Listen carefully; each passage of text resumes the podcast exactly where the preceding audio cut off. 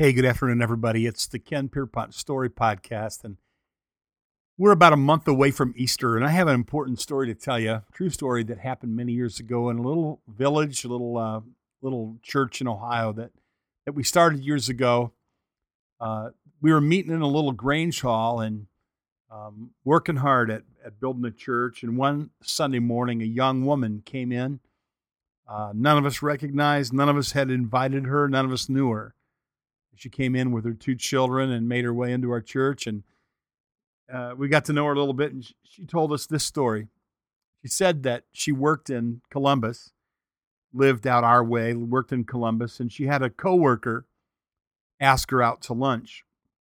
So the coworker took her out to lunch that day, bought her lunch, and told her, uh, Dawn, you're special to me. I, I like you a lot. You're my friend. And she said, That's why I wanted to buy you lunch today.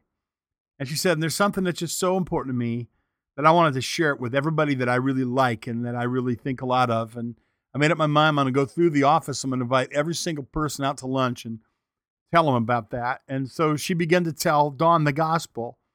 And as she began to tell Dawn the gospel, Dawn began to weep because Dawn knew the gospel. She was raised in a little Baptist church and down in southern Ohio. And she strayed from the Lord, strayed from faithfulness to the Lord. And she knew it and uh, her heart was tender. And her friends said to her, "Well, what, Dawn? What kind of church were you raised in?" She said it was Baptist. She said, "Well, why don't you get up on Sunday morning and get dressed, get the kids ready, and just go find yourself a Baptist church nearby and go there." And so on Sunday morning, Dawn got up and dressed her kids, got up, dressed her kids, got in the car, started driving, and by the grace of God, she saw our church sign. She made her way to our church and. Uh, she became a faithful part of our church, and eventually her husband also came uh, to know the Lord. That's the power of caring about people and inviting them. Easter's coming up, and one of the most significant things you could do that could change a person's life and family forever. One of the most significant things you can do is simple, and that is you can pray that God will help you meet somebody who would be open to an invitation to church on Easter Sunday. My goodness, if you live around here, please make Evangel that church. We are going to have a great Sunday on Resurrection Sunday. We have a free breakfast, a full, free, wonderful breakfast at 9:30. The place is just packed. Coffee's on. And then at 11 o'clock, we have a grand Easter celebration with a huge choir, with a great band, and with some very spirited, passionate, enthusiastic preaching. No place in the world like it on Easter Sunday morning. Uh, but if you don't live around here, get to your local church, but don't go alone.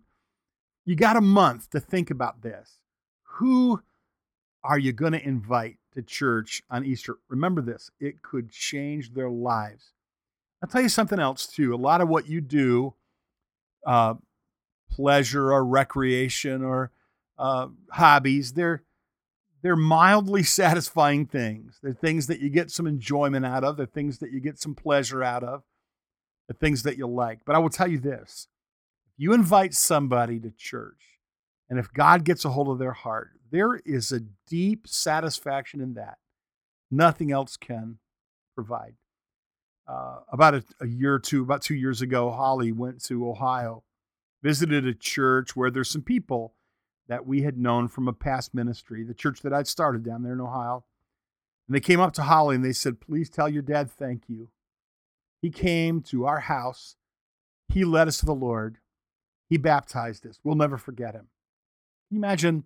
There isn't a hobby, there isn't a football game, there isn't a pastime there isn't a job in the world that can provide that kind of powerful, powerful meaning and significance.